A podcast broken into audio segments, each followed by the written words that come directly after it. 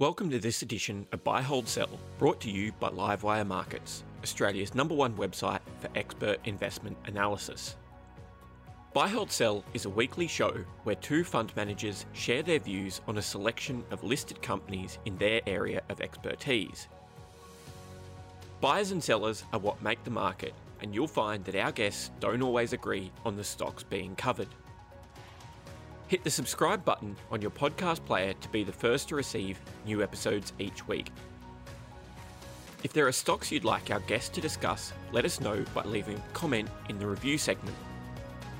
Remember, the views expressed in this show are not recommendations to invest. You should seek appropriate investment advice before making any investment decisions. And of course, please read the disclaimer in the show's notes. Let's get into the show.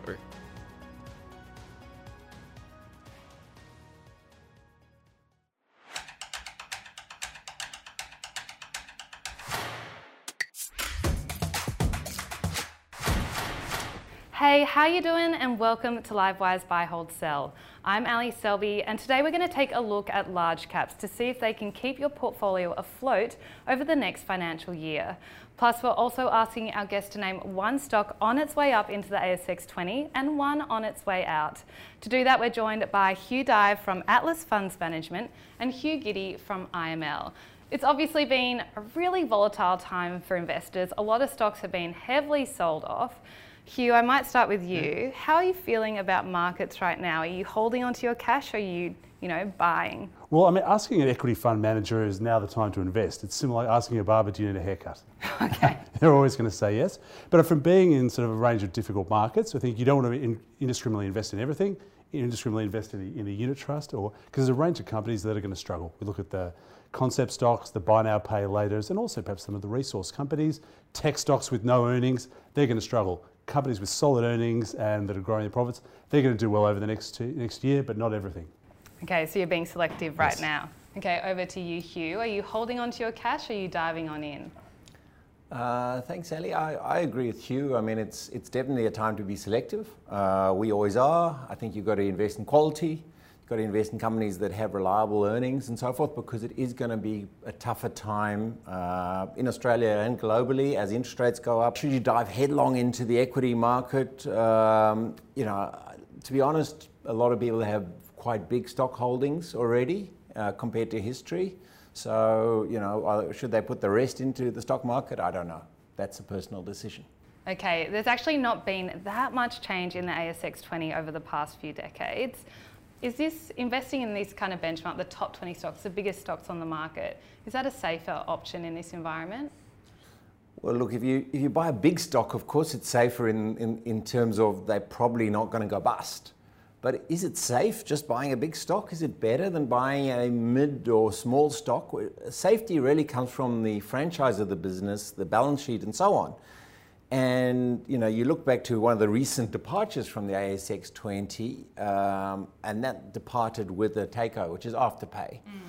Uh, but you know that, that stock, I think now, if you look at Zip and Sezzle and so forth, it would be no longer anywhere near the top 20 because the franchise is not that strong. It's a competitive market. They didn't have the best balance sheet. They certainly didn't have much in the way of earnings. So top 20 doesn't mean safe. Okay, over to you, Hugh. Is bigger better? Totally, totally agree with you. If you look at the top 20 from 20 years ago, uh, most of them underperformed. AMP is down 90%, uh, NAB's off 10, 10 15%, uh, Lend Lease off similar. Only I think three or four companies in that top 20 from 20 years ago have actually outperformed the ASX. A lot of these companies are still around, but they're, they're shadows of their former selves. So simply buying an ASX top 20, that doesn't agree for it, it was a result on safety. However, following Hugh's thing, the larger companies during times of of market dislocations that we're seeing like right now tend to tend to work a bit better in that they have uh, sympathetic bankers and equity holders they can raise monies. Smaller companies like Hugh mentioned, uh, say Zip Money, are fighting for their corporate lives at the moment. Okay, we know that buy now, pay later is not doing well. We also know inflation and interest rates are on the rise. Are there any large caps that you think can really benefit in this environment? Well, it's, rising interest rates don't impact all companies. So, for example, we've talked a lot about the banks will benefit from a rising interest rate. Looking at the moment, all the banks are raising their rates, and I think we, the bad debt cycle will be below what people expect, given there's uh, predominantly gearing towards low mortgages which have low bad debts. I think the insurance companies will do well, uh, particularly, say, for example, QBE. It's got a $29 billion US float, which has earned close to zero for the last 10 years. It's earned about 1%. In a market of hardening rates and um, rising rates, that's good news because they can start to earn some money out of that. Thirdly, I'm probably pinching one from here because I'm sure that's one of your stocks. Um, Transurban, with the utilities, you wouldn't think that they would normally do quite well in a rising rate environment, in that their biggest cost is, is interest. But given that the debt is termed out, I think on average about eight years, um, it's not really moving. Every year as inflation, the clickety click, the, uh, the tolls go up. Um, Transurban talked about for the next four years, every 1% increase in inflation equals, equals another $50 million in profit. So there are companies that, are, that do quite, do quite well in the, in the upcoming environment. Okay, Hugh's given us three. Can you name the types of companies, or actually name some companies that you think can do well in this rising rate, rising inflation environment? Sure. It's, uh, I think it's about um, your franchise, your ability to raise price. Um, pricing power. That's really it comes down to pricing power. What and also what are your input costs are like. So if you have a very um, high margin business, for example, like CSL, where you know a lot of their, their, their cost is in the R&D that's already been done, it's been expensed and so forth. Then they've got the plasma donation cost, but that actually could come down yeah. because uh, we're heading into harder times. People need to supplement their incomes. So here we are, two value sort of style managers, and I'm talking about CSL. But you know, they actually also have a very strong position in the market in terms of their products and so on. So that they might do really well. But I'd generally be uh, worried about companies where they rely on a price uh, that isn't, you know, that they have no control over. So that tends to speak to most commodity resource exposures and also companies that are very small players in their market because they don't really have pricing power. You know, it's set by other people. I want to stick with that commodities kind of comment there. There's a lot of old world energy companies in the ASX 20. Obviously, everyone's talking about ESG and decarbonisation mm. now. Do you feel like we could see a real shake up in the top stocks in the ASX over the coming few years? Uh, not specifically because of decarbonisation and climate change personally, because you're seeing uh, yeah, the war in Ukraine has really brought into focus how uh, sort of idealistic, uh, the idealistic response to climate change has, has, has been, in all honesty, a disaster for some countries. You've got Germany, uh, you know, desperately trying to source coal for their coal-fired power stations, and now it's not an emissions thing, but they want to reopen their nuclear power stations. Um, and, and, and you're seeing that the world is realizing that although lots of young people want, you know, saying, oh, climate's going to ruin my future and so on, so the Greta Thunbergs of the world, the fact is most of our power still comes from fossil fuels. Not just like a little bit more than half, most of our power comes from fossil fuels. So we can't migrate away from those. And even if people don't like the bad ESG of those old world energy companies, they, they, they, will still make lots of money while you know, those fossil fuels are in demand, although it does depend on the price.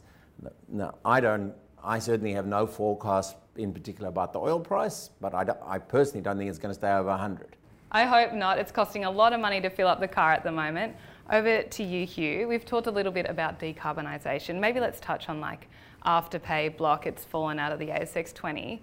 Are there any other examples, or do you think there will be companies in the next decade or so that will drop out in a similar fashion? Almost certainly. Um, if you look at every every point in history, going about 10 years, there's a couple that have fallen out and gone into insignificance.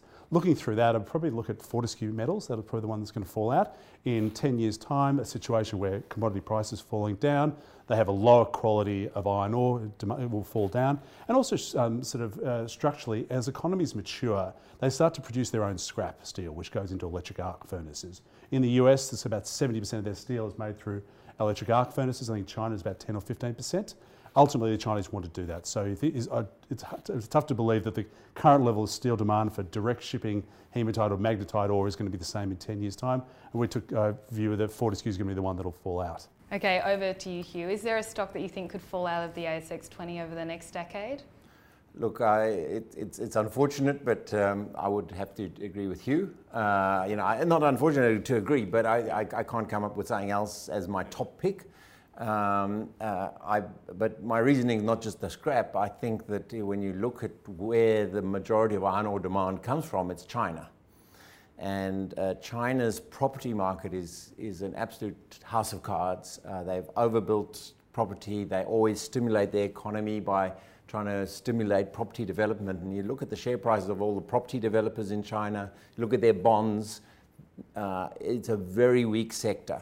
Mm. Okay, let's end on a positive note. Is there a stock that you think can climb its way up into the ASX 20 over the next year? I, would pick Brambles. I'm, I'm, impressed with Brambles. I think uh, you know the, the management is, is, is, is, focused on generating good cash flow. On they've been able to raise prices to their customers uh, to, to, to, cover the costs, the very high costs of, of lumber, you know, going to building pallets, the high transport costs. They have a very, very strong uh, position versus their competitors. They're usually number one in the countries in which they operate, and there is a natural advantage of being the number one. Um, it's sort of on the cusp of the top 20, and it could rise into the top 20. Okay, over to you, Hugh. Is there a company that you think can climb its way up into the ASX 20 over the next 12 months? Yeah, using the same mathematics as Hugh, I look at the ones in the sort of the, in, the, in the early 20s, and I think um, it'll be Sonic Healthcare. So we'll see Ramsay will probably be taken out. Some of the miners will come down. Ramsay, uh, Sonic's had a great beneficiary of COVID, but it'll benefit in the long term through an older, sicker population, increases in medical technology allow more tests, and doctors wanting to have um, to prescribe more tests to avoid malpractice. There's a well-run company, number one in pathology in Australia, number one in Germany, number one in Switzerland, number two in the UK, number three in the US a great uh, beneficiary in the future. Okay, well, that's all we have time for today. We hope you enjoyed that episode of Buy, Hold, Sell. If you did, why not give it a like? Remember to subscribe to our YouTube channel. We're adding so much great content every week. Thanks for listening to Buy, Hold, Sell, brought to you by Livewire Markets, Australia's number one source of expert investment analysis. Register for free at livewiremarkets.com to discover more exclusive investing articles, videos, and podcasts.